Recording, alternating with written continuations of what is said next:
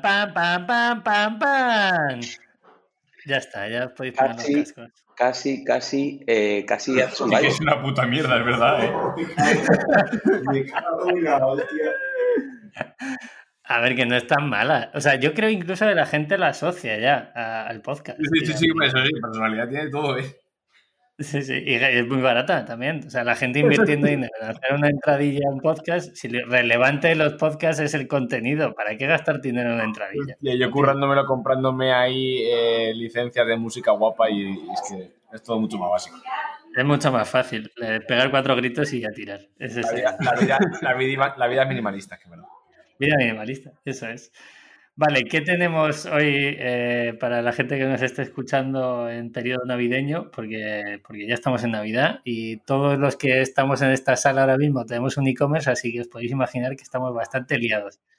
Que eso es buenísimo, así que vamos a intentar hacer algo que cree valor a, la comunidad que nos escucha. Por un lado está Rodado. Eh, Rodado, ¿puedes saludar? ¿Cómo estáis? Hola, buenas, buenas. Esa temporada, así que hola, sin más. Hola. Bueno, lo vamos a publicar antes de Navidad, posiblemente.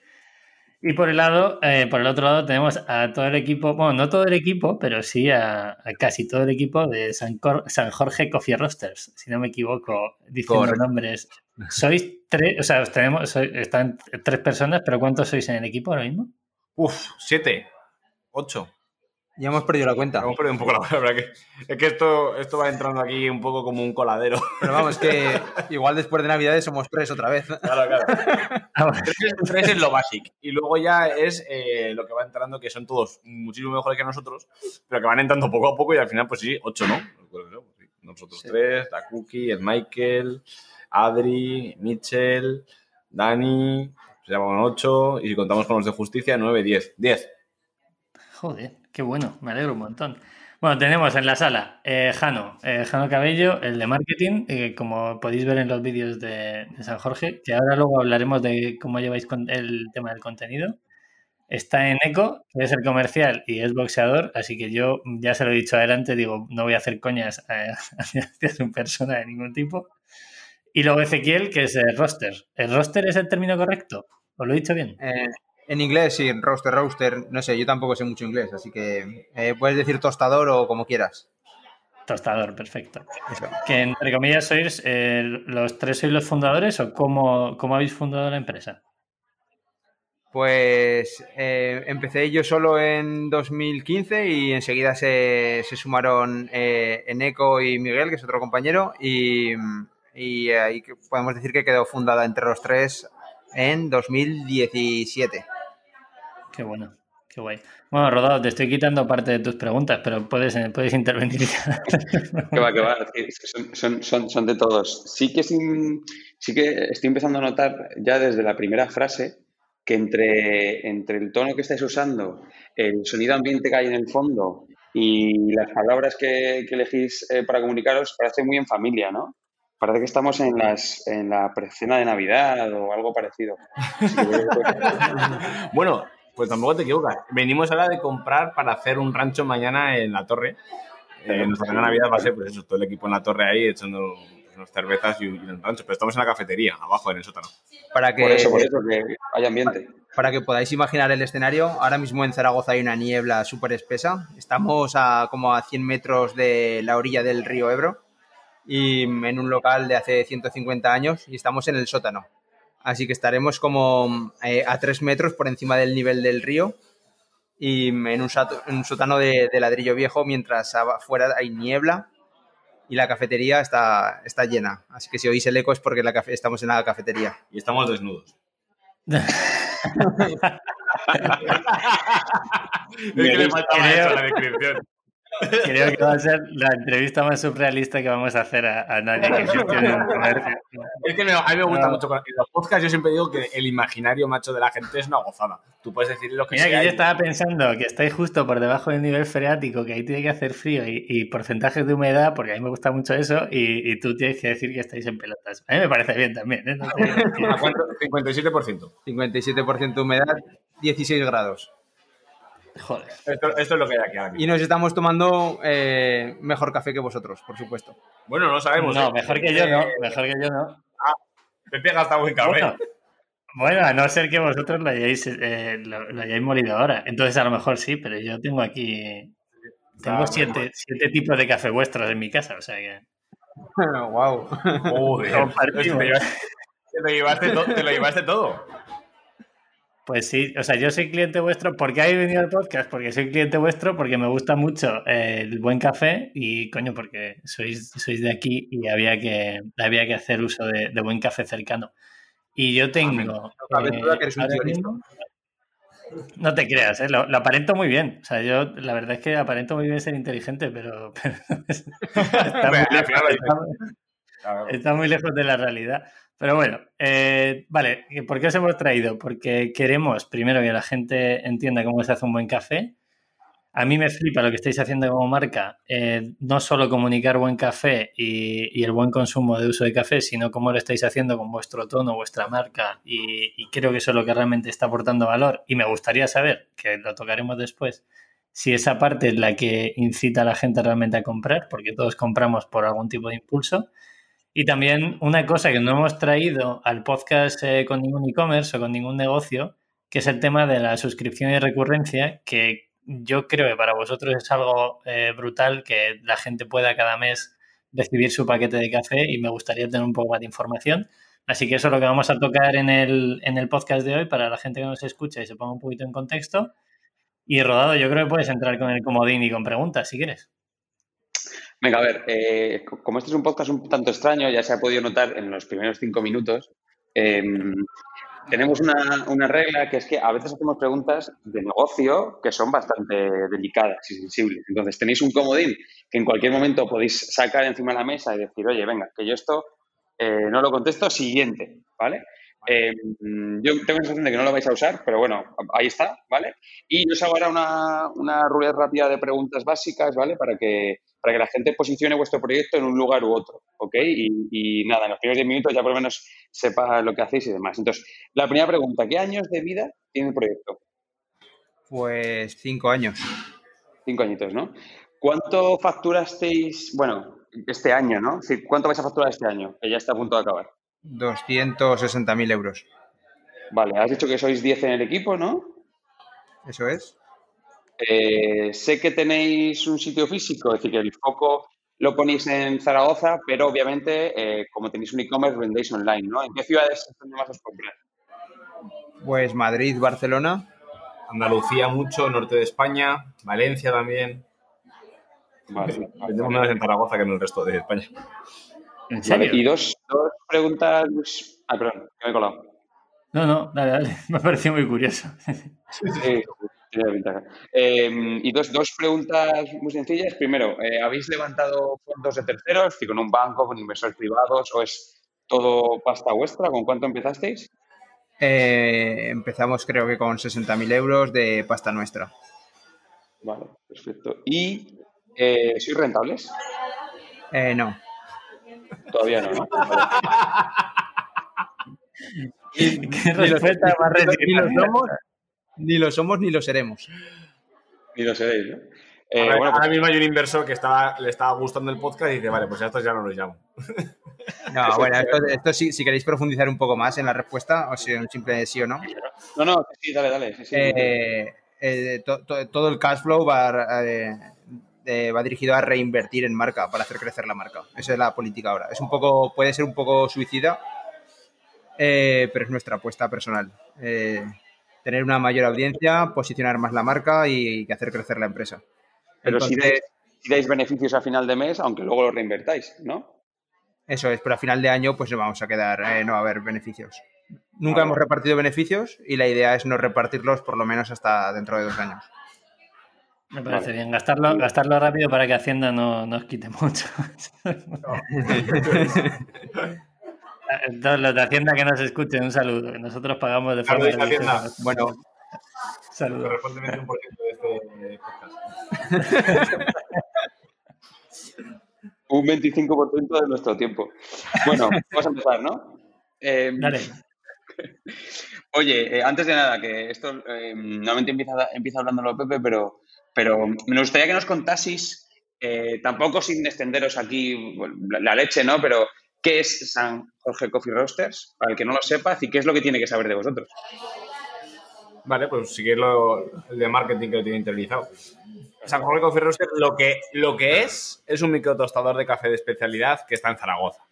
Lo que pretende ser, o cual el propósito que tiene, es estar ahí donde cada persona tiene su propia revolución con una taza de café del bueno. Donde la gente tiene proyectos, tiene ideas, tiene ganas de comerse el mundo, todo el mundo lo empieza con, con, lo mismo. Una taza de café pegado a un ordenador, a una guitarra, a un lienzo o a una batería de coche. Pero todos tienen su puta taza de café. Y nosotros somos la empresa o la marca que queremos estar detrás de eso, ¿no? Vale. Eh, cuando hablas de, de eh, microtostador, para que la gente lo ubique, intentando hacer una descripción eh, física e imaginaria de como habéis hecho antes, esta vez vestidos, eh, ¿qué, es? ¿Qué es? Un, un, ¿Una máquina grande? ¿Una máquina pequeña? Eh, ¿qué, ¿qué, es? Un, un microtostador es un tostador pequeño para tostar el café, que viene a ser como un horno eh, que tiene un tambor como el de una lavadora que gira y debajo tiene unos quemadores de gas que, que calientan el café. Básicamente eso. Lo llamamos microtostador porque normalmente el café eh, se procesa eh, de forma industrial en grandes cantidades por parte de, las empresas que, eh, que, que, están tradicionalmente en el mercado, lo hacen en grandes cantidades. Nosotros lo hacemos en cantidades pequeñas. Esto es lo que diferencia un microtostador de un tostador comercial. Vale, vale. Qué interesante, sí. Me mola. ¿Qué permite eh, hacerlo en pequeñas cantidades? Pues eh, mimar un poco más el producto, eh, tener más precisión, eh, el manejo de las variables del tueste, como el tiempo, las temperaturas, con mucha más precisión. ¿Y tiene que ver, y, y está conectado con la salud de la gente? Es decir, eh, si lo haces en un maquinón gigante, eh, ¿tiene contradicciones versus una micro tostador o no? ¿O eso, o eso no es relevante? Eh, sí y no. Sí, porque las prácticas habituales de la industria sobre el café eh, muchas veces son dañinas para la salud, pero y no porque el hecho de que lo tuestes en una máquina grande se podría tostar de, un punto de tueste más ligero eh, con una máquina grande. No sé si, vale. me, si, me, si me, explico. Sí. el, el, el punto de tueste que puedes tostar más o menos el café va a ser de determinante, por ejemplo, en, en, la aparición de las acrilamidas, que es una sustancia tóxica. O, pero eso es irrelevante con que tengas una máquina grande o pequeña, es más con las formas, que normalmente va relacionada. Máquinas más grandes eh, eh, lo utilizan empresas como más grandes que solamente buscan un poco el beneficio y no tienen en cuenta la calidad del producto. Qué bueno. Pues, eh, que... Son muchas preguntas, pero vamos después a ellas, si quieres, Pepe, porque claro, si nos podemos ya hablar de café. Sí, sí, sí, pero a mí, bueno, a mí me flipa. Que de, hecho, una de las preguntas es ¿de dónde sacáis el café? O sea, ¿de dónde sacáis el, el grano? Porque yo investigué mucho en el tema de las fincas, de cómo hacer una importación de este tipo de productos y sobre todo cómo controlar la extracción del mismo. ¿Cómo lo hacéis? ¿Podéis dar algún dato? O sea, no quiero que me digáis el nombre de la finca ni el código postal, pero con que, con que nos, nos, orientéis un poco, sobre todo para que la gente que nos escucha pueda, pueda asociar incluso términos de, oye, cuanto más alto esté el, la finca donde se cultiva el café, eh, menos cafeína tiene, etcétera, etcétera. A mí me parece muy interesante cuando me lo han contado muchas veces y creo que puede aportar valor a la gente que nos escuche. ¿De dónde sale ese café? El café se cultiva en el cinturón del Ecuador, que es 25 grados latitud norte, 25 grados latitud sur, entonces, eh, desde eh, América, África o eh, Asia, podemos encontrar fincas de café por todo, por todo este cinturón. Nosotros lo compramos, no lo compramos directamente a las fincas por nuestro volumen de compra es pequeño y en términos de, de liquidez sería un disparate porque desde que se, se, cosecha el café hasta que llega a Europa, por ejemplo, pues pueden pasar eh, 3-4 meses. Entonces, todo ese tiempo en el que el café tendríamos que, tendríamos que haberlo pagado y estar eh, hasta que lo podemos vender, eh, nos, rompería el cash flow. Entonces, nuestra decisión de compra es a través de importadores. Existen importadores que se dedican a, esto, compran el, el, café a las fincas o a las cooperativas en origen y lo traen aquí. Nosotros compramos todo con trazabilidad y compramos todo con pequeños lotes, eh, validando siempre la calidad y el tipo de café que compramos antes de, antes de recibirlo. El café es una fruta y es un producto de temporada, que cuanto más va pasando el tiempo, ¿vale? Va, perdiendo propiedades. Entonces es importante y la operativa de compra es compleja porque tienes que tener siempre productos frescos, tienes que trabajar con mucha agilidad y mm, cambiando de lotes continuamente. Esto implica que hay un sobreesfuerzo y la operativa de compra pues es clave, es la clave en, en el producto que, que, sirves o que ofreces a los clientes. Luego, pues dependiendo de, de, la zona del mundo, de los países o del terreno, pues hay muchas diferencias entre, entre unos cafés y otros. Incluso en la misma región, una finca que, está, que tiene cara sur o que tiene cara norte te puede dar perfiles de café totalmente, de organolépticos totalmente distintos por lo que es un trabajo que, que, requiere como mucho desgaste de energía y de tiempo, estar seleccionando lotes. Vale. Oye, y, bueno. Y, si nos centramos ya en la parte de, de, costes, ¿vale? Simplemente en la parte de costes. Eh, en toda esa cadena de valor, desde que la persona en cuestión está recogiendo y cultivando el café hasta que yo, hasta que Pepe le llega a casa, en la caja, eh, toda esa cadena de valor, primero, ¿quién es el que más gana?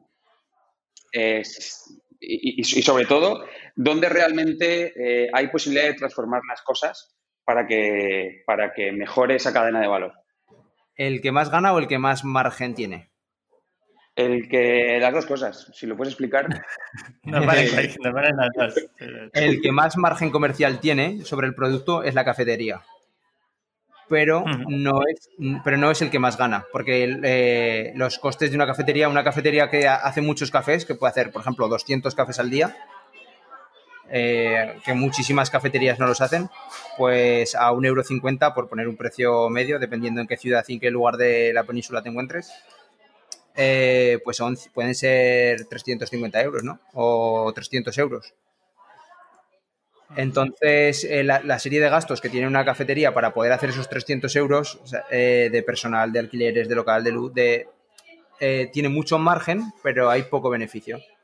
Sin embargo, por ejemplo, el, importador tiene un margen más pequeño, pero trabaja cantidades o volúmenes muy grandes y va a obtener muchísimo más beneficio porque su estructura de gastos o de costes es muy baja. Una empresa de importación, pues con 5 o 6 personas puede operar y puede facturar 10 millones de euros aunque tenga menos margen comercial, pues eh, seguramente de más beneficios. Vale. En, en, este mercado, en este mercado volvemos a toparnos con, con China. Es decir, China precompra el café como, suel, como lo suelen hacer en, en muchísimos eh, alimentos. Eh, ¿quién es ¿Estos importadores quiénes son? ¿De dónde son? Porque estos están, eh, son los que realmente luego van a marcar el precio, ¿no? Eh, son los que están directamente en contacto con el, con la persona que cultiva el café. El, el precio del café está establecido en, la, en, el mercado de valores, se llama el precio C. Eh, y eh, bueno, está el precio C que está en Nueva York, en la bolsa de Nueva York, y luego este, que es el café arábica, y luego el café robusta eh, fluctúa en la bolsa de, de Londres. Son productos diferentes. y es quien establece el precio. Luego, nosotros trabajamos con café de especialidad, no trabajamos con café comercial. ¿Esto qué, quiere decir? Que el precio lo establecemos en función de la calidad entre compradores y vendedores. Pues el vendedor tiene una oferta, mira, este año he sacado estas cosechas y tengo estos productos de estas variedades y le pones el precio dependiendo de la calidad del café.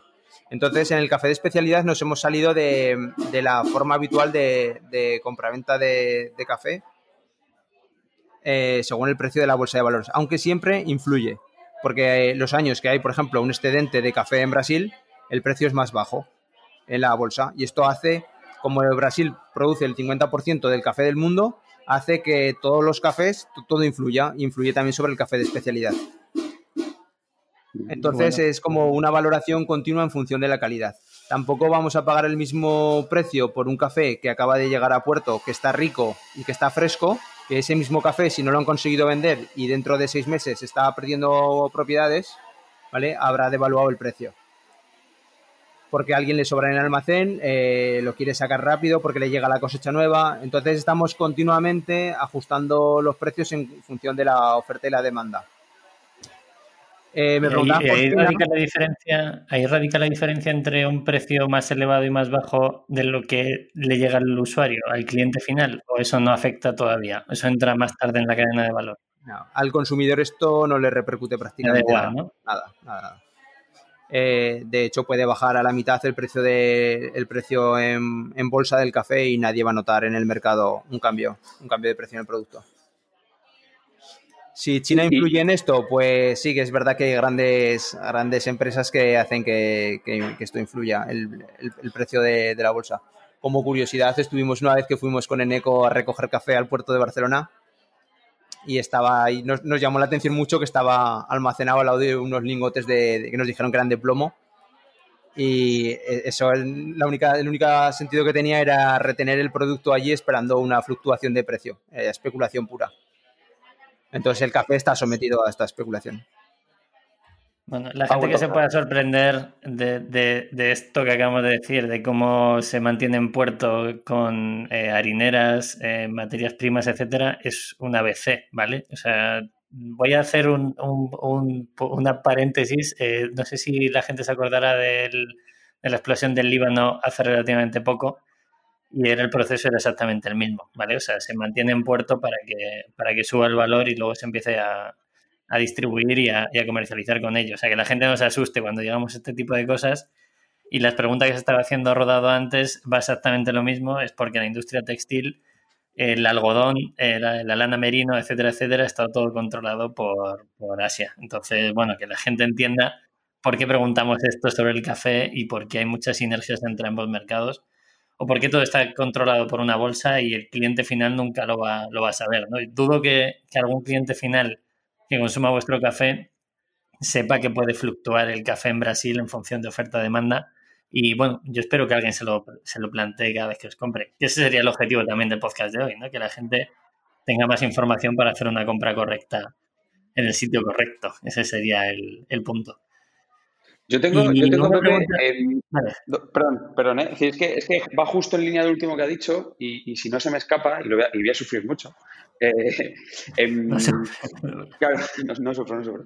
Eh, la, a ver, la, la, mm, la primera pregunta es, de, de los 10 euros que puede co- costar un café, he dicho 10 como precio inventado, eh, ¿qué- ¿cuántos euros se lleva el- el- el- la persona que lo cultiva? ¿Cuántos euros se lleva la persona que, que lo está distribuyendo? ¿Y cuántos euros se lleva el, el vendedor final? Vale, pues eh, ponemos un ejemplo de café comercial o de café de especialidad. Pues mira, si, si me lo diferencias mucho mejor, porque yo creo que así, así vamos a entenderlo de Vale. manera exquisita. Perfecto. Pues mira, un café, un café comercial, el, el productor lo venderá en la cooperativa de su pueblo, a lo mejor por 40 céntimos o, o algo así. El kilo, ¿no? Entendemos. Un kilo. Un kilo.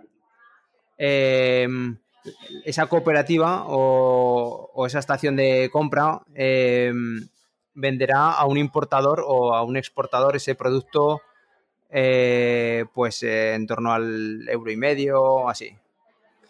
Vale. Eh, esta, esta empresa importadora puede ser la misma que la exportadora o puede ser diferente. Entonces, la- la- si es la misma, lo venderá en Europa este kilo de café por entre los dos euros y medio y los 3 euros, dependiendo de cómo esté el precio en la, en la bolsa. Vale. El tostador lo comprará a ese precio, a, por ejemplo, esos 3 euros, y lo venderá en el mercado pues de forma barata. Lo puede vender entre los 5 y los 6 euros, y si tiene una marca un poquito eh, mejor posicionada, pues lo puede llegar incluso a vender por 20, 22, 24 euros el kilo. Vale. Vale. Eh, dependiendo si es a particulares o es a hostelería. Si es a hostelería, el precio normalmente suele ser más caro porque va con una serie de servicios, como el mantenimiento de la maquinaria, eh, la amortización de los equipos, una serie de servicios. Si es, al, si es en el mercado al consumidor final, eh, puede estar un poco más bajo. En Mercadona encontramos cafés por unos cuatro, por, ¿puedo decir marcas en, en el Sí, puesto? sí, podéis decir lo que queráis, no hay ningún problema. Podéis insultar a quien queráis también, no hay problema. No- No, somos muy amigos de Roig. Juan huevos.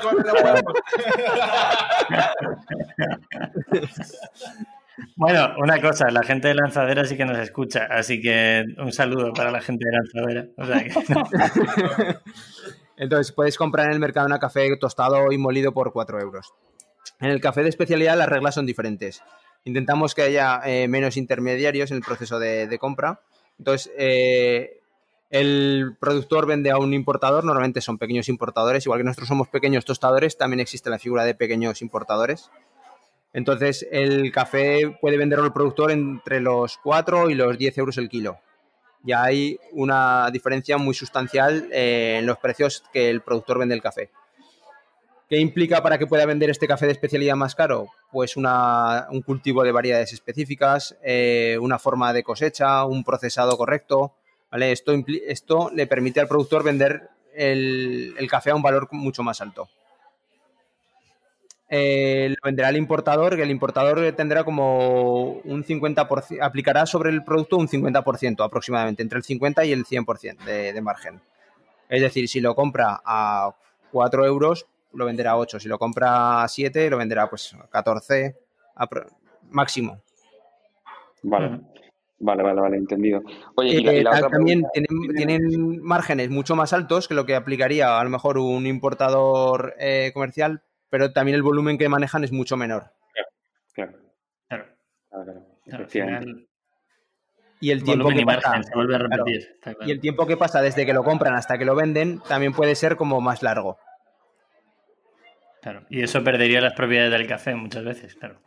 Bueno, eh, sí, eso, lo ideal es que lo puedas vender rápido o que intentar venderlo rápido siempre y, y trabajar con, con menos tiempos. Oye, ¿y, y tú podrías llegar al, al, al cultivador del café y decirle, oye, eh, te compro, es decir, eh, ¿es posible transformar esto? Es decir, em, ¿qué, qué, cuál es la grasa de toda esta cadena de valor? Pues no la hay, Claro, es, es nuestro modelo ideal, ¿no? Y es hacia dónde vamos. Y nosotros eh, eh, estamos deseando con ansias que llegue ese momento. De hecho, hemos establecido relación con productores porque hemos viajado a Brasil y hemos viajado a Ruanda para eh, tratar directamente con ellos y conocer las realidades. Pero a nivel operativo, para nosotros no es factible porque tenemos que manejar cantidades grandes de café y no tenemos capacidad financiera de llevarlo a cabo. Eh, no, no podríamos comprar un contenedor de café y tenerlo todo el año en el almacén. No por el tiempo, porque un año sería un plazo de tiempo aceptable para la calidad del producto, pero, sino, pero sí para nuestras cuentas. Porque no podríamos tener 100.000 euros en el almacén. No, pode- no podemos ahora mismo hacer eso, tener 100.000 euros en el almacén parados. Bueno, sí, tiene sentido, claro, claro. claro. Eh, Eh, tiene sentido igual, pues alguna persona que está escuchando este podcast dice, pues yo tengo la solución y es como muy fácil, ¿no? Pero nosotros ahora mismo pues eh, carecemos de, de herramientas para, para llevar esto a cabo. Sí, Bueno, un si seguís creciendo, si seguís creciendo habrá que ver qué pasa. Sí, claro, claro. Lo mismo os toca- os toca, podéis hacerlo, está claro. Vale. Bueno, tenemos aquí una pregunta que yo creo que es de las más interesantes, que le puede servir bastante a cualquiera que nos esté escuchando, que es, oye, ¿qué, qué tipo de café no debemos tomar? ¿Y por qué no debemos tomarlo? ¿no? Cuando estamos en el súper, ¿cuál, cuál es el que no? El que es- Y por que- favor, no digáis, no digáis el de Mercadona, que de verdad no tenemos nada en contra de Mercadona. No, no, no. Así que- No, no, no, no, sin hablar de marcas, no, no deberías tomar nunca un café que tenga un sabor desagradable. Y que haga falta pues añadirle una cantidad de azúcar eh, desproporcionada o, cualquier cantidad de azúcar para, para que sea bebible ese café. Ah, pues es una buena forma. Claro, ahí, ahí estáis, eh, ahí estáis respetando mucho las papilas gustativas de la sociedad, ¿no? Eh, es decir, que, yo me imagino, porque claro, el primer café que te tomas siempre te sabe mal, ¿no? Es como la cerveza, como cualquier sustancia. Pu- puede ser que tenga sabores o que recordemos que el café tiene un sabor amargo, ¿no? O muy fuerte o muy intenso, pero el café realmente pues es la semilla de una fruta y tiene un montón de azúcares. Y esos azúcares naturales, pues eh, si están presentes es porque se han hecho bien las cosas, porque se ha cultivado bien el café, porque se ha tostado bien y porque se ha preparado bien. Creemos que se puede disfrutar de un buen café y, de- y tomar una bebida agradable. Si esa bebida que estás tomando no es agradable, eh, ahí falla algo. Ahí falla algo. Y, en- ¿Hay alguno que, que no se deba tomar de verdad? O sea, el arábica siempre, o sea, si vemos arábica es digno de comprar y de consumir, pero ¿hay alguno que, no sé, un torrefacto o algún café de este estilo que digáis, oye, por favor, comprad la marca que queráis, pero no compréis este café, que realmente pues, es- es- esto no es bueno para vuestra salud? ¿Hay alguno que la gente pueda identificar Eh, y deba eliminar de su vida? Mira, la palabra que has dicho ya de torrefacto, yo creo que eso ya te tiene que echar para atrás. ¿no? Porque ya un café en el proceso de tueste le están echando azúcar y se está caramelizando el azúcar con el grano a alta temperatura, ya para el cuerpo ya no, no es sano. Y ya no hablemos del sabor que va a tener en taza. Entonces, sí que de primeras ya el torrefacto, si alguien que nos está escuchando toma torrefacto, eh, deja de tomar torrefacto. Y a partir de aquí ya, eh, los cafés, aunque sean arábicas, 100%, el tueste natural o, o torrefacto, dentro de que son cafés muy tostados, yo empezaría ya a buscar ya cafés de especialidad o cafés que tratan mucho mejor el grano y que cuando ves el color del grano es un marrón chocolate, no es negro carbón, ¿no? Porque Mm. como casi todo, el negro carbón no es bueno para nada. Entonces, pues eso sería un poco eh, lo primero que debe de saber el consumidor de café que realmente no sabe de café todavía. Y ya si, si el siguiente nivel, alguien que ya consuma ese tipo de café y quiera investigar un poquito más el tema de eh, cafeínas, el tema de en qué fincas está elaborado, etcétera, ¿qué debe saber? Eh, ¿Qué recomendación le podéis dar? Sí, pues en el café de especialidad y algo que te va a decir que, es un buen café eh, es la trazabilidad del café, ¿no? Que cuando tú veas una etiqueta veas la fecha de tueste, cuándo está tostado, de qué finca viene, qué altura tiene, las notas de cata que tiene y luego realmente que cumpla, ¿no? Con todo eso, ¿no? Pero normalmente ya que veas todo esto en un paquete de café ya te estás casi garantizando que vaya a ser un buen café. No siempre, pero eh, seguramente. Y luego, bueno, eh, la mayoría de las marcas de café de especialidad, eh, si te metes en la web e investigas un poquito más, pues seguro que puedes empezar a sacar más información sobre el café.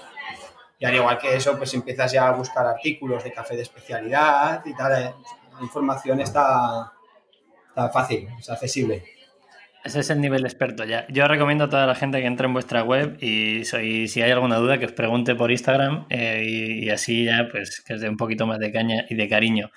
Y ya enlazando, vamos a enlazar la última pregunta referente al café, que a mí es algo que me apasiona porque yo llevo bebiendo litros de café como una bestia desde los 15 años, entonces, bueno, entiendo que la gente eh, lo respete y, y me gustaría saber si realmente creéis que el café está de moda ahora mismo. O sea, ha habido muchas bebidas que durante los últimos años lo, han petado. Por ejemplo, el tema de la kombucha de Estados Unidos cada vez tiene más aceptación en, en Europa. Eh, ¿Creéis que el café es el siguiente producto que todo el mundo va a llegar a consumir a una calidad o no? Tenemos dudas, tenemos dudas acerca de esto. Sí es verdad que ha aumentado mucho la popularidad, eh, pero no sabemos si va a llegar a todas las casas. O creemos que a lo mejor es difícil que llegue a todas las casas. Así como la cerveza artesana o el vino o el pan o otros muchos productos. eh, pero tenemos dudas de si el café va a llegar. Ahora mismo estamos de moda y cada vez hay más consumo y más conciencia acerca de- de- del café que estamos tomando. Pero sigue habiendo, si- sigue, sigue siendo dominante el consumo de café en el supermercado de mala calidad. Todo relacionado pues, a, bueno, a otras tendencias, el veganismo, el, el deporte, el- la ropa ecológica. Ahora quien tenga una sensibilidad más alta y decida para, para así eh, empezar a consumir productos que sean mejores y hay quien, pues esto se la pela, pero vamos, dentro de una misma familia tienes casos. En mi casa, yo en mi casa con mi, con mi mujer tomo café de especialidad lógicamente y a, uno, a un kilómetro de distancia en casa de mis padres pues no hay forma de sacarlos de, de la cápsula. Y me voy a casa de mis suegros y ni te cuento, porque no sé si, si toman, a lo mejor tomas todo refacto. Entonces, eh, es que, que yo, soy, yo soy quien está todo el día dándoles caña, pero si ellos no tienen todavía esa sens- sensibilidad o no forma parte de su objetivo a corto plazo el cambiarlo, pues claro, pues, no va a entrar, ¿no? Claro, yo aquí haría un llamamiento a, por favor, que la gente investigue un poco qué pasa con las cápsulas una vez eh, se toman el café. Eh, lo dejo ahí para el tema de la sostenibilidad y consumos responsables, porque yo empecé a investigar un poquito y me colapsó el cerebro, así que animo a todo el mundo que le colapse el cerebro antes de comprar unas, unas capsulitas. Y sobre todo, buscar alternativas, como puede ser vuestra empresa o otras empresas que vendan el, el producto en packs más grandes que realmente lo más sostenible es, oye, si cumple las, las la forma de empaquetado, en, embalaje, etcétera, y no se pierden las propiedades del café, que da un poco igual comprar un paquete de 200 gramos a uno de 500 gramos, ¿no? Pero bueno, que la gente investigue. Yo siempre, nosotros nos, nos nutrimos en dar información y el que quiera saber un poquito más sobre el tema de cápsulas y qué pasa con esas cápsulas, que lo ponga en Google, que va a flipar. Yo solo lo dejo ahí, ¿vale? Nosotros tenemos un un muy bueno con las cafeteras de cápsulas. Si alguien no sabe qué hacer con esas cafeteras, pueden investigar un poquito en nuestra página web de Instagram y verás qué, divertido lo que hacemos con, las, cafeteras de cápsulas. Ahora, bueno, la realidad es que antes las destrozábamos y las tirábamos por la ventana, pero...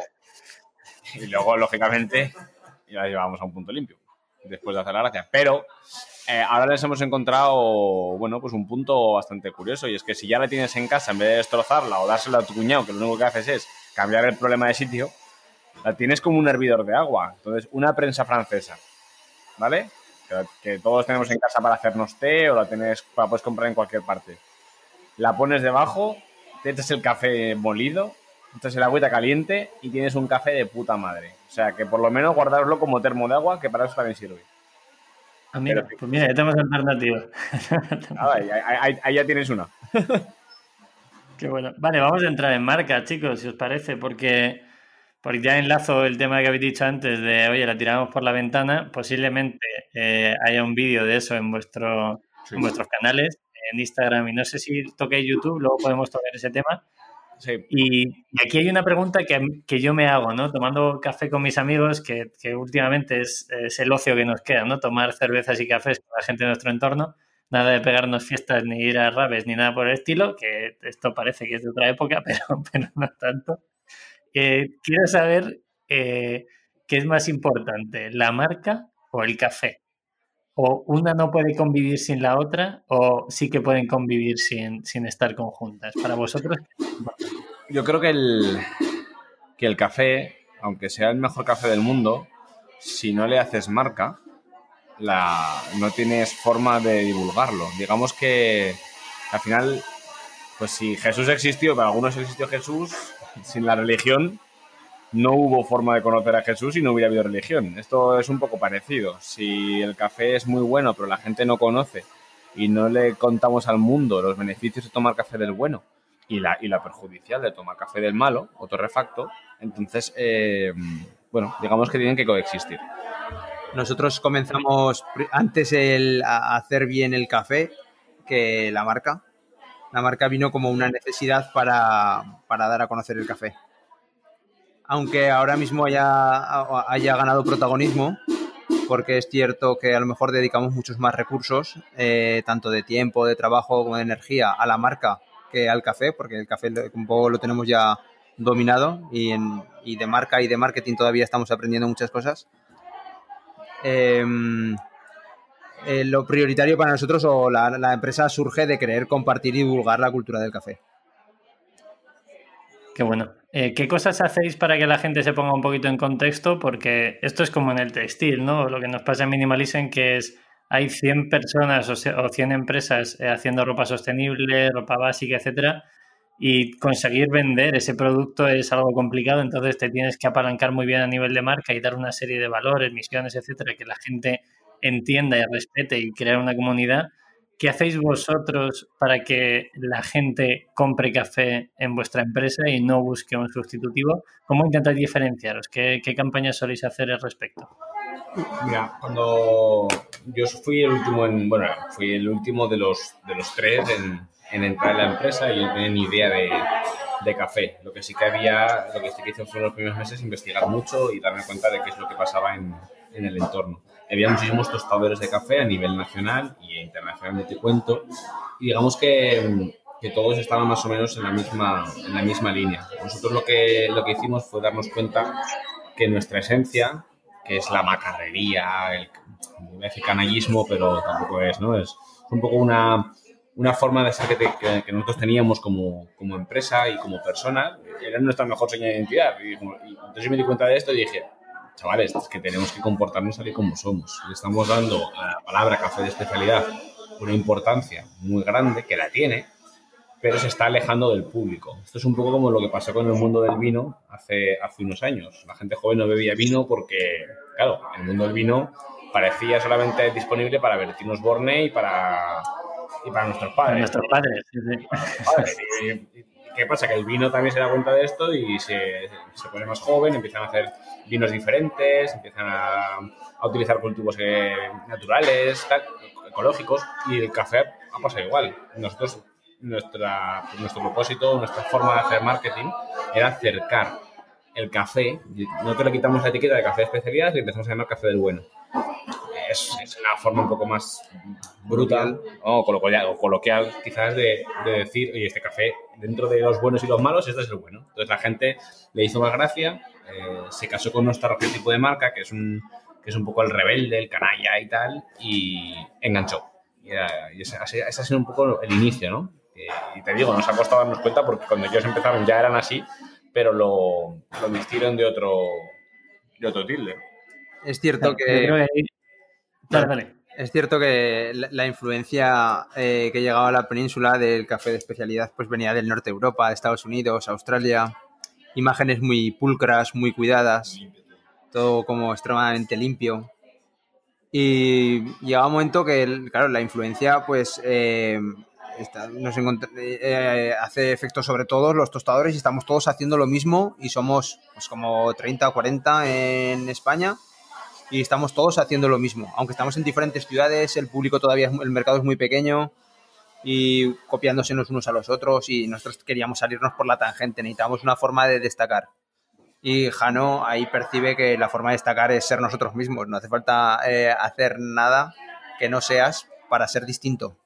Nos podríamos haber vestido de modernos, ¿eh? Podríamos haber Totalmente. unos pantalones de pana por los tobillos, un cafetín con hamburguesas o tazas de café, unos náuticos y habernos disfrazado. Eh, eh, hubiera sido lo más fácil, ¿eh?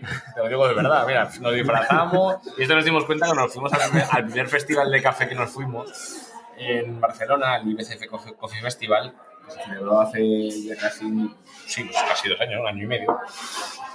Llegamos allí, tío, y flipamos en colores, porque yo que pensaba que era moderno, me, vi un cateto, o sea, era la auténtica modernidad, todo un rollete, pues como dice Ezequiel, ¿no? Muy moderno, muy nórdico, muy- Y dijimos, hostias, somos unos gañanes.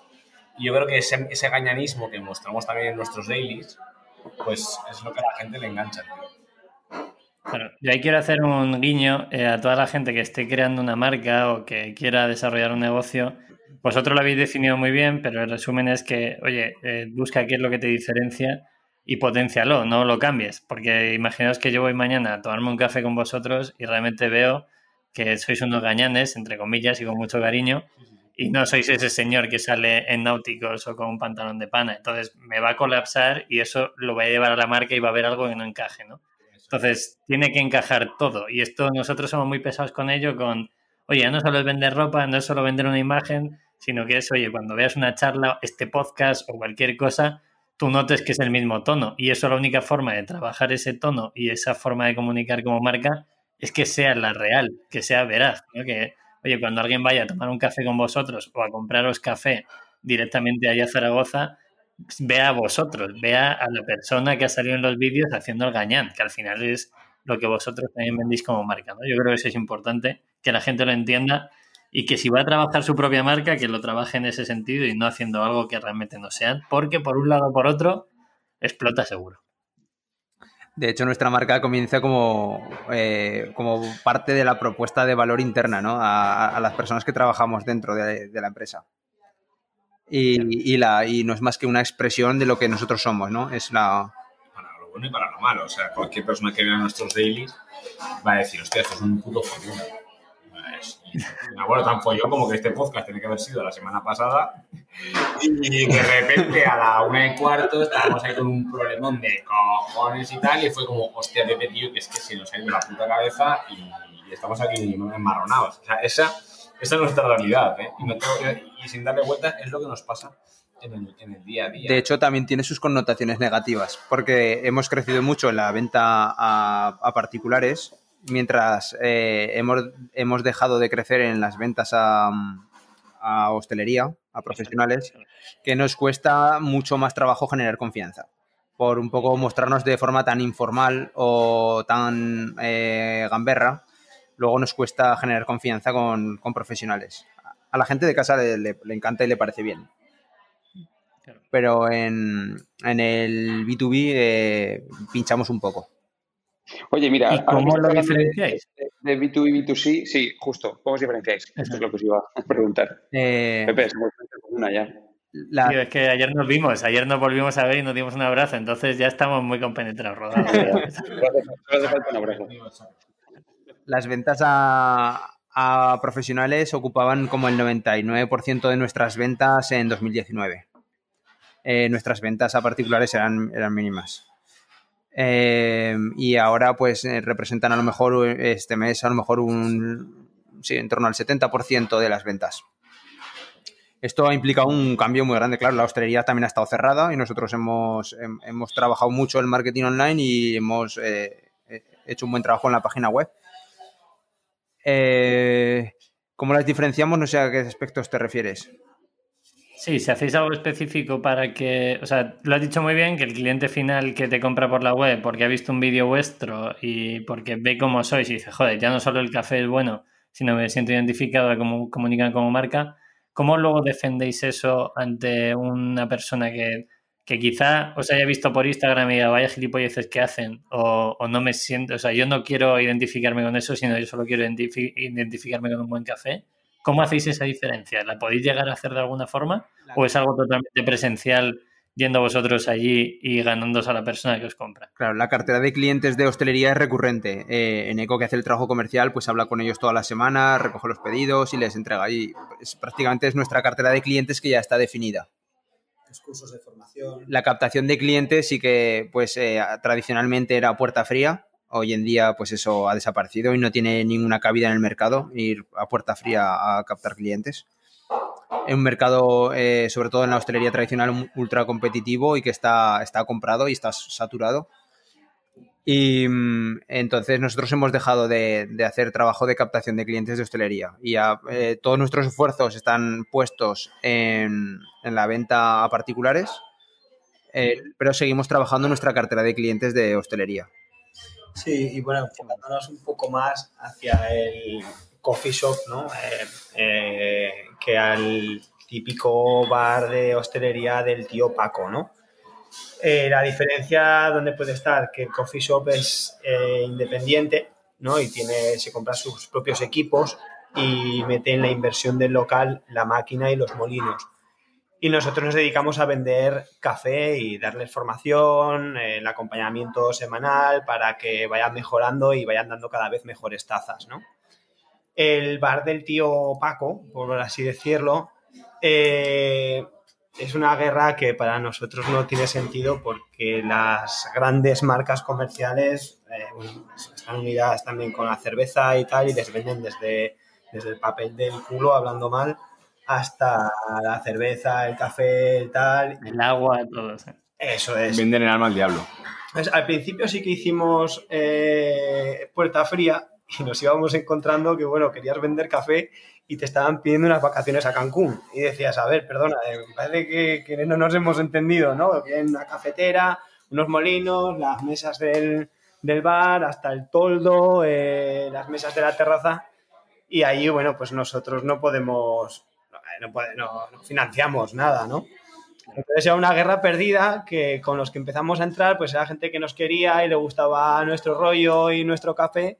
Y hicimos una cartera de clientes, pero que ahora ya no salimos a puerta fría, sino gente que nos conocen, incluso gente particular que tienen un local o van a un local y ya nos empiezan a llamar gente que era el típico bar de tío Paco que quiere eh, reinventarse y, y diferenciarse de su competencia de la calle. Dicen, oye, yo tengo un Tengo este tal, pero quiero trabajar con vosotros, ¿cómo lo podemos hacer? Entonces nosotros le facilitamos máquina, molinos, le damos formaciones y le enseñamos hacer una buena taza. Eh, La verdad que algo que, que, hacemos muy bien es evangelizar, ¿no? El coger al cliente que trabajaba al mal café y pues darle la formación y todo lo que necesite para, para poder convertirse en un coffee shop. Para que os hagáis una idea, como modo de resumen, eh, nosotros de cara al, al B2C, la- nuestra propuesta de valor o un poco lo que nosotros les ofrecemos es muchísimo dinamismo, diversión y en cuanto a producto, pues una rotación de producto mensual que van a estar siempre probando cosas nuevas y van a viajar desde su taza de café. Y para el negocio, el leitmotiv es no tenemos contratos con vosotros. O sea, nosotros os- nuestro mejor producto es Nuestro pedido, ¿no? eso es, es nuestro producto. El día que te deje de gustar y que no te convenzca lo que estamos haciendo, nosotros no tenemos ningún contrato contigo. De hecho, en nuestra página web, en la parte profesional, lo pone. No, no hacemos contratos, ni te vamos a regalar la máquina, ni te vamos a, poner las, las servilletas con tu logotipo, ni como te dice Nico, te vamos a mandar a Cancún si vendes más café. Sea, nosotros nos vamos a encargar de que pongas el mejor café que tu cliente pueda servir, te vamos a enseñar para que te lo goces disfrutando con el café y te vamos a poner el café que tú quieras siempre y cuando sea café del bueno, ¿no? Entonces esa, esa política es la que creo que a mucha gente pues del sector negocios, bueno, mucha gente no, encaja. mucha menos de lo que nos gustaría, pero a los que les encaja, les encaja mucho y llevan con nosotros años. Vale. Qué bueno. Oye, Eh, Rodado, ¿le das al sí, funnel para que la Puro gente e-commerce. de Nos metemos en, la parte de puro e-commerce eh, para entender un poco eh, cómo hacéis esto, ¿no? Es decir, cómo captáis tráfico, si hacéis campañas pagadas, si es todo orgánico. Eh, me habéis dicho que, que es decir, luego nos metemos en la parte de conversión, en la parte web, ¿vale? Pero principalmente, eh, ¿cómo hacéis que la gente os conozca eh, de manera online? Vale, aquí lo hemos probado todo, ¿vale? Nosotros hay que, hay que recordar que antes de marzo, antes de- del COVID, nuestro volumen de negocio para, para hostelería era, o sea, para hostelería, para, para casas, era muy pequeño. Entonces, tan apenas hacíamos inversión en, en ads ni en, ni en nada. De hecho, no hacemos inversión casi en publicidad más que en orgánico. Cuando llegó el COVID nos pusimos las pilas y dijimos, ok, esto hay que empezar a darle caña a tope. ¿Y cómo empezamos? Probando. Empezamos a meternos en el mundo de los Facebook Ads, tráfico frío, caliente, templado, dan, retargeting, no sé qué, y empezamos a probar un poco. Eh, probamos con varios profesionales que nos ayudaron en esto y estrategias que al principio no nos gustaban nada.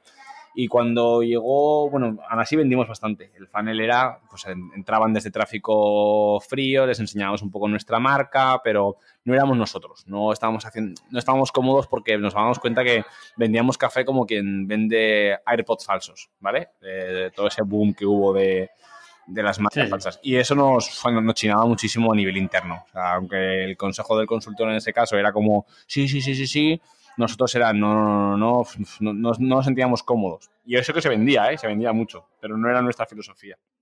Y la última jugada que fue, que fue la incorporación de, de la humanización de marca, eh, yo ya me, me- me puse, como siempre se dice, ¿no? los huevos encima de la mesa y decir, oye, troncos, vamos a hacer lo que de verdad nos apetece, que es mostrarnos nosotros. La tendencia de humanizar la marca yo creo que es una tendencia que lleva un par de años con, con nosotros, marcas personales, eh, por encima de marcas comerciales, enseñar a la persona, enseñar al equipo. Y dije, somos capaces de grabar un, un reality show de lo que ocurre en el tostadero, que era la idea primigenia con la cual yo empecé con ellos hace dos años. O sea, el hacer un, un reality, lo que pasa es que lo fuimos alargando y nunca se hizo. Y el Adri, que es nuestro filmmaker, que es el que nos hace todos los vídeos y al que queremos con todo nuestro corazón, porque tiene una paciencia que flipas, nos dijo, claro que sí. Es una puta locura, pero se puede hacer. Entonces grabamos el primer piloto del Daily, fue un éxito y eso lo hemos convertido en nuestro funnel. O sea, llamamos la atención de la gente a través de una estrategia de tráfico frío de gente que no tiene ni puta idea quiénes somos y les mandamos unos anuncios que les decimos el primer reality show eh, hecho en un tostadero de café con nuestras mejores paridas. Son como, son como 15-20 segundos muy cañeros en los que la gente dice, what the fuck, ¿sabes? O sea, ¿qué, qué es esto que está? ¿Quiénes son estos gachos? ¿no? ¿Y por qué se está haciendo una berrea como si fuera un ciervo? Y el otro está medio desnudo mientras le tiran café. O sea, ¿qué es eso? Entonces la gente entra, ve que, hemos montado como un mini Netflix de nuestros capítulos en la página web y dicen, hostia, pero estos tíos venden café, a ver.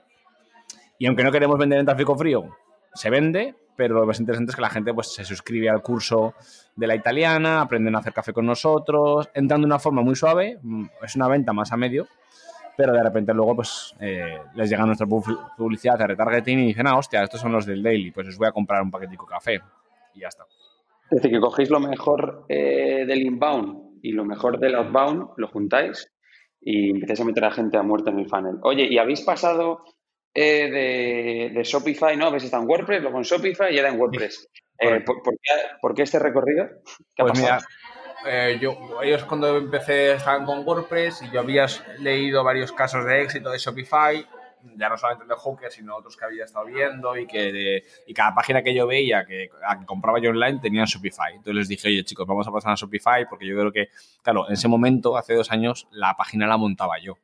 Yo venía del mundo, yo vengo del mundo de la publicidad y, y- y, claro, tenía programadores, tenía diseñadores, pero cuando cerré la agencia, pues eh, fui yo solo. Entonces dije, bueno, yo lo que sé manejar es un Shopify. Vale, pues venga. Y montamos un Shopify y estuvimos muy contentos hasta que nos dimos cuenta de las limitaciones que tiene a nivel de diseño. Porque si tienes una marca muy limpia, eh, a lo mejor como la vuestra, ¿no? Pues es una herramienta fundamental, funciona muy bien, pero nos dimos cuenta que para todo lo que queremos hacer nosotros de experiencia de cliente, a nivel de suscripciones, a nivel de upsells y cross-sells, de todas las cosas que queremos meter a la página web, por ejemplo, un configurador de café, ¿vale? Ese ese era nuestro sueño, que ya lo tenemos en la página web nueva, que es un configurador que tú le das tres parámetros a la, máquina y te decimos el mejor café para ti. Pues, por ejemplo, eso en, Shopify nos estamos volviendo locos y las herramientas que había para eso eran carísimas. No encontramos programadores y al final dijimos, pues a tomar por culo. Vuelta al WordPress, eh, vamos a trabajar toda la página, tiene base WordPress en cuanto al WooCommerce, pero luego está hecha a mano al 80%. Qué Vale. guay. Yo estoy probando ahora el, el filtro de qué café, o sea, el quiz de qué café quieres, qué cafetera tienes. Es la leche. Está guay, está, está divertido. Aún tiene algunos fallitos que vamos a corregir, pero está guay. Qué bueno.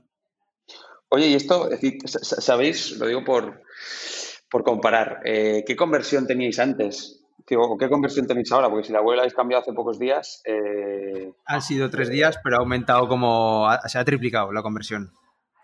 Se ha triplicado. maravilla. También es, verdad que en, en esta hemos trabajado mucho más la, la experiencia de usuario. Y pues de- estamos del 1 al 3, más o menos aproximadamente. Creo que hemos estado por encima del 3 estos días. Ayer estábamos en 3.33, me parece, y normalmente bueno, estábamos en los días buenos tocábamos el 1.23 y nos decían que era muy buena, pero lo normal era estar en 0.80, 0.90. Claro, Esto dependía, es- dependía mucho de la pasta que le metíamos en, en ads, porque muchas veces lo que la estrategia de ads que era, venga, aumentar el CTR, que la gente deslice y se metan dentro de la web, y esto lo que generaba era, pues, rebote a tope, conversión de mierda, y ahora con menos eh, inversión en publicidad y más estratégica, mejor puesta, pues claro, la conversión es bestia. Y también es excluyendo los datos de que después de las campañas de email marketing, que obviamente suben mucho los porcentajes de conversión, Eso es. pero lo sacamos de ahí. no, y además estos días son chicos. conversión alta. Mm. Dale, dale, Y- que vamos a preguntar lo mismo. Me la juego. Otro de los temas del cambio era el tema de, de costes, porque las comisiones de cobro a través de Stripe que te condiciona Shopify eh, son muy altas. Al cabo del mes, pues podían ser en torno a los 1.000 euros o, o así. Y de esta forma, pues tenemos la pasarela de pago integrada con nuestro propio banco eh, y la comisión es infinitamente más baja. Claro, pues por, por ahí sí voy a preguntar. eh, ¿Cuánta pasta estáis invirtiendo ahora en, en- en- en publicidad de pago y, y cuánto estáis facturando? Vale, yo sé que te puedo decir todo lo que hemos invertido en, en- Facebook Ads desde marzo. Están cerca de los 30.000 euros de, de inversión, ¿vale? En, en ads. Esto, esto supuso un cambio bestia de estar facturando, no sé, 1.000 euros o, o 2.000 en enero a pasar a facturaciones de, yo qué sé, de veintitantos mil euros en julio o una cosa así, ¿no? Qué bueno. Vale, entendido. Vale. Oye, pues suerte y ánimo con lo que queda, que yo creo que... ¿Y eso lo compagináis? Todo, todo- todo no ha sido, todo no han sido éxitos y buenas cosechas. ¿eh? También hemos palmado mucha pasta con... Hay que decirlo. Ha habido meses que la hemos liado, que la hemos liado porque teníamos las campañas activas a un eh, presupuesto alto y no, y no han tenido el retorno esperado. Eh, Entonces ahí luego ha habido un trabajo eh, de búsqueda de optimización ¿no? y de aprendizaje de escalar las campañas que funcionan y parar las que no funcionan a tiempo. Eh, Que habido- seguimos, que seguimos, ¿eh? O sea, seguimos. Sí. Como en plan de, "Coño, puta, ¿esto qué pasa, no?". Claro, claro. Bueno, y la No, inversión que estáis además- haciendo en marca, que al final es, es la parte más fundamental, que al final la marca y el contenido que estáis creando es a largo plazo, la publi, si la cortáis mañana, ahí se queda. La marca- es como, es como crear un hijo, o sea, es como criarlo y te das cuenta de que, hostia, pues lo estoy haciendo bien, no lo estoy haciendo bien, no lo sé, o sea, la estoy cagando. Te das cuenta dentro de cinco años, cuando el crío empieza el colegio y te digan los profesores, joder, qué educadico lo tienes. pues, pues esto es lo mismo, o sea, la analogía es la misma. Pues, qué bien tira esto, ¿no? Ahora me lo cuentas ahora, que ya me acuerdo esto. pues ahora sí que recibimos alguna, alguna buena crítica, ¿no? Pues, pues, estar aquí, por ejemplo, con vosotros en el podcast o el otro día una, una propuesta que nos hicieron también así muy buena de patrocinio, pues son cosas que dices, hostia, pues algo estamos haciendo medio bien, ¿no? En la creación de contenido, pues bueno, ya hemos dado con, hemos dado con la tecla, o podemos decirlo así. En la distribución del contenido todavía tenemos ahí un, un campo, un área de mejora. YouTube es nuestro caballo de batalla, por ejemplo. Qué guay, chicos. Una duda para ir, para ir cerrando, entre comillas, ¿no? que nos quedan algunas preguntas más, pero para ir acotando un poco la entrevista. Eh, yo quiero sí, que no se nos olvide la parte de suscripción, ¿vale? Yo soy fanático absoluto desde de, de una suscripción mensualizada donde hay una recurrencia. Eh, la gente que quiera saber por qué es, porque esto a nivel de bancos y a nivel de clientes fieles es, es la leche, ¿vale? O sea, el que tenga un, un e-commerce de este estilo lo entenderá. Eh, ¿Vosotros qué estáis haciendo para potenciar esa suscripción y esa recurrencia? ¿Os funciona? ¿No os funciona? ¿Podéis darnos datos para que la gente lo entienda un poco más? Vale, pues a día de hoy no, no funciona la suscripción como modelo de venta. Eh, Y que Te- tenemos pocas. tenemos pocas suscripciones. Es cierto que tenemos un porcentaje de recurrencia muy alto. Creo que este mes estábamos en un porcentaje de, del 60% de recurrencia. Pero sin embargo, la gente no. Pero también creo que haciendo un poco de autocrítica, no tenemos una propuesta de valor suficientemente desarrollada ahora mismo eh, para diferenciarnos en, tanto en nuestro sector como a nuestros clientes y que, y que puedan poder terminar de romper. ¿no? Eh, sí que es algo que, que, que vemos habitualmente en nuestro sector y eh, viene porque en Estados Unidos tuvo mucho éxito Blue Bottle, que es una empresa que se dedica, un tostador que se dedicaba a la suscripción y hemos intentado, cre- creo, ¿eh? copiarlo todos y muchas veces sin saber por qué o sin saber aportar un valor añadido realmente en el mercado. Y en España creo que respecto al café todavía no, no hay nadie que esté funcionando bien con este modelo, aunque haya otros tostadores o otras tiendas que también lo tengan a la venta. Qué curioso. Eh, y teniendo un dato como un 60% de recurrencia. O sea, me parece muy curioso. O sea, no, Sí. no sé cómo interpretarlo del todo, ¿no? Porque mi, pues mi cerebro colapsa. O sea, es un dato que puede, puede colapsar con la suscripción. Yo, yo encuentro, la respuesta, encuentro la respuesta en que no tenemos una buena propuesta de valor. O que la gente no está acostumbrada a obligarse, ¿no? A recibir ese, ese pack o eso, o ese producto cada mes. No quiere obligarse a nada, que también puede ser, es. puede ir muy en relación con la sociedad ahora mismo. Puede ser. Estamos en un país en el que cada vez nos están colando más suscripciones. Eh, yo voy hablando cada vez con más gente por, por curiosidad profesional y les pregunto, ¿a qué estás suscrito? ¿no? Les pregunto mucho. Y me dicen, hostia, pues estoy suscrito a Netflix, a HBO, a Spotify, eh, pago Amazon Prime todos los años y, y Riddle, ¿no? El, o- o el este de los podcasts, de- o sea, de los audiobooks. Y dices, joder, pues al final haces cálculos y son 30 pavos al mes, ¿eh?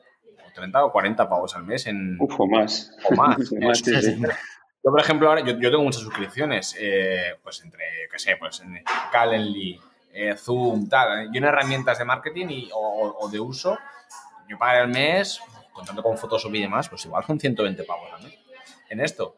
¿Y por qué la gente no suscribe a café que toman todos los días? Porque si lo piensas, hostias, el que toma café, toma café todos los días. Pues yo creo que es porque hay un factor que es el envío, el cuándo me lo van a enviar, las dudas, ¿no? Yo creo que las dudas es un tema que cualquiera que se quiera plantear una suscripción tiene que resolverlo bien. ¿Cuándo te va a llegar? ¿De qué forma? ¿Qué te va a llegar cada mes? Y con el café yo creo que nosotros cambiamos tanto de café que la gente le crea un poco. Sí que es verdad que no, ahora no funciona, no, o no está funcionando como nos gustaría, pero de cara a enero pues eh, traemos una, un nuevo formato eh, que se va a basar en, en la exclusividad, en, en- en un proyecto nuevo, ¿no? ¿Os puede contar ya? Mocha Warriors Club. En el Mocha Warriors Club, que es un club para 200 personas, solamente 200 personas. Eh, Oye, vamos- contad conmigo, eh, no seáis cabrones. Ay,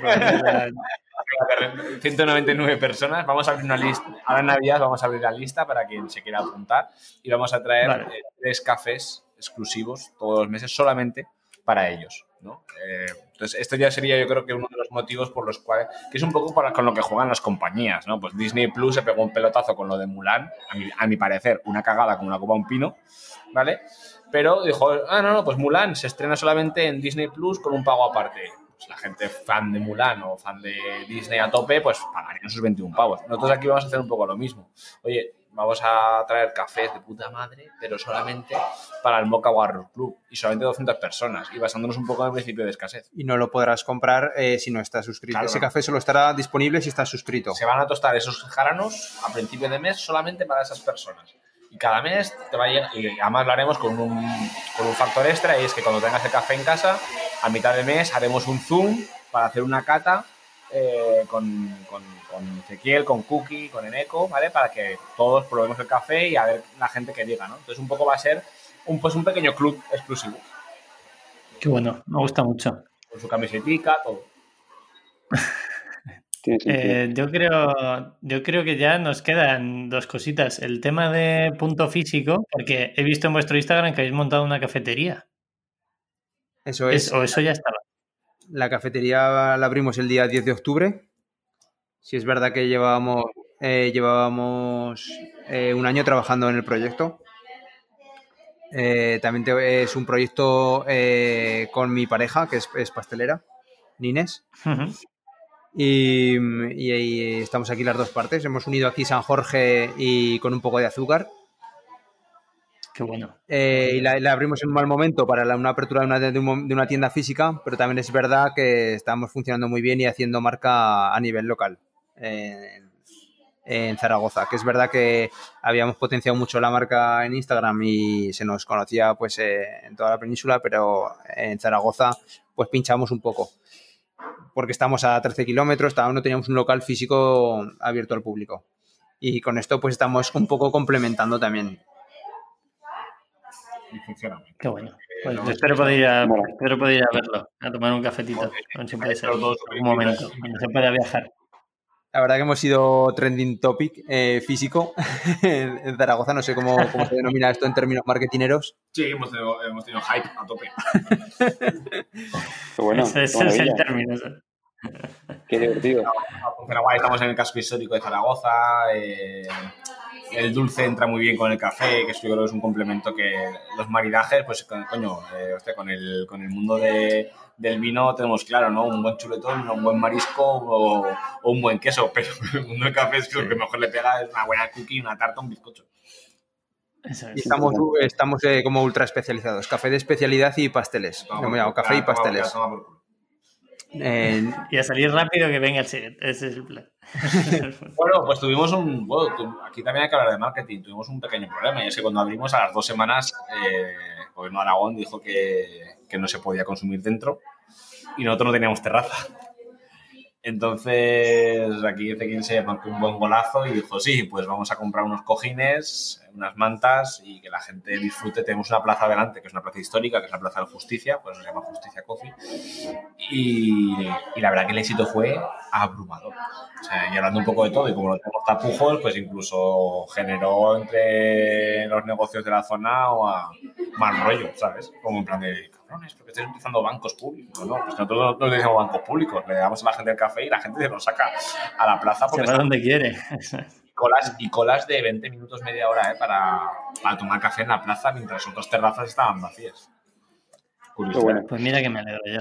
esto Oye, es- vamos a cerrar, vamos a cerrar el podcast hablando de, de futuro. Eh, y breve, que se nos está yendo yo creo que un poco el tiempo que nos solemos marcar.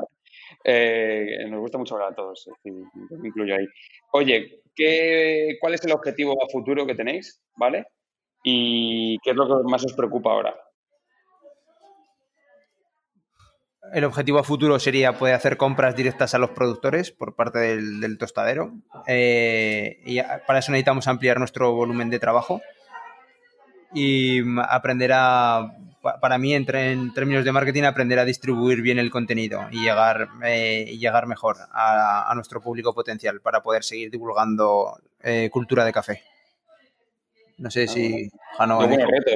No, no, son dos buenos retos, sí. A nivel de marketing, lógi- lógicamente, ampliar, la- ampliar el funnel, ¿no?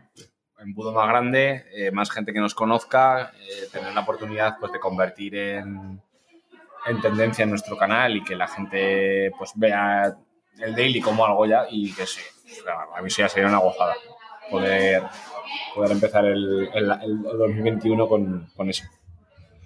Y a nivel de comercial, Y a nivel comercial, pues que los bares del tío Paco pasen a segunda fila y que sea todo coffee shops y Claro. nuestra cartera de clientes, pues que crezca y que te puedas tomar un buen café en cualquier parte de, de España en cualquier momento. y que el tío Paco se convierta en coffee shop, claro. Por supuesto. Es. Ese es el plan. Bueno, ahí la guerra ya no depende de vosotros. Vuestra propuesta yo creo que está bastante clara. Qué guay. Qué bueno, pues yo no sé si tenemos algo más. Eh, Rodó, ¿tienes algo más tú que tengas que decir? Nada, todo muy claro. La verdad es que habéis contado cosas muy interesantes, eh, sobre todo en la parte, yo creo que de cadena de valor, de marca. Así que nada, enhorabuena chicos y ánimo con lo que viene y a disfrutar. Y bueno, muchísimas gracias a vosotros. Ha sido un placer de la hostia. Tenéis una marca también que, que nos flipa y el, el rollo que le dais, transparencia y sostenibilidad, yo creo que, que también es una apuesta que os marca de- del resto. Y vamos, súper contento de estar aquí. Gracias, Víctor. Gracias, Pepe. Gracias a vosotros, chicos. Un placer. Eh, para los que nos estén escuchando, eh, os dejamos todos los enlaces para que podáis eh, beber café de verdad en la parte de abajo. Y cualquier duda, por favor, escribirles por Instagram o por donde queráis, que son buena gente. Y así hacemos que todo el mundo beba buen café, que, coño, que para mí me parece un objetivo buenísimo, verdad. Si nunca nos habéis visto, no os asustéis de primeras. Darnos una segunda oportunidad. Bueno, bueno, si os han escuchado aquí, ya algo, algo se olerán. Ese es el plan. Bueno, Vale, chicos, pues un placer. Un Eh, placer. gracias a todos por escucharnos y nos veremos en el siguiente podcast. Cualquier duda, aquí estamos para serviros. Chao, chao. Saludos desde. Moñolandia. Vale, hasta luego.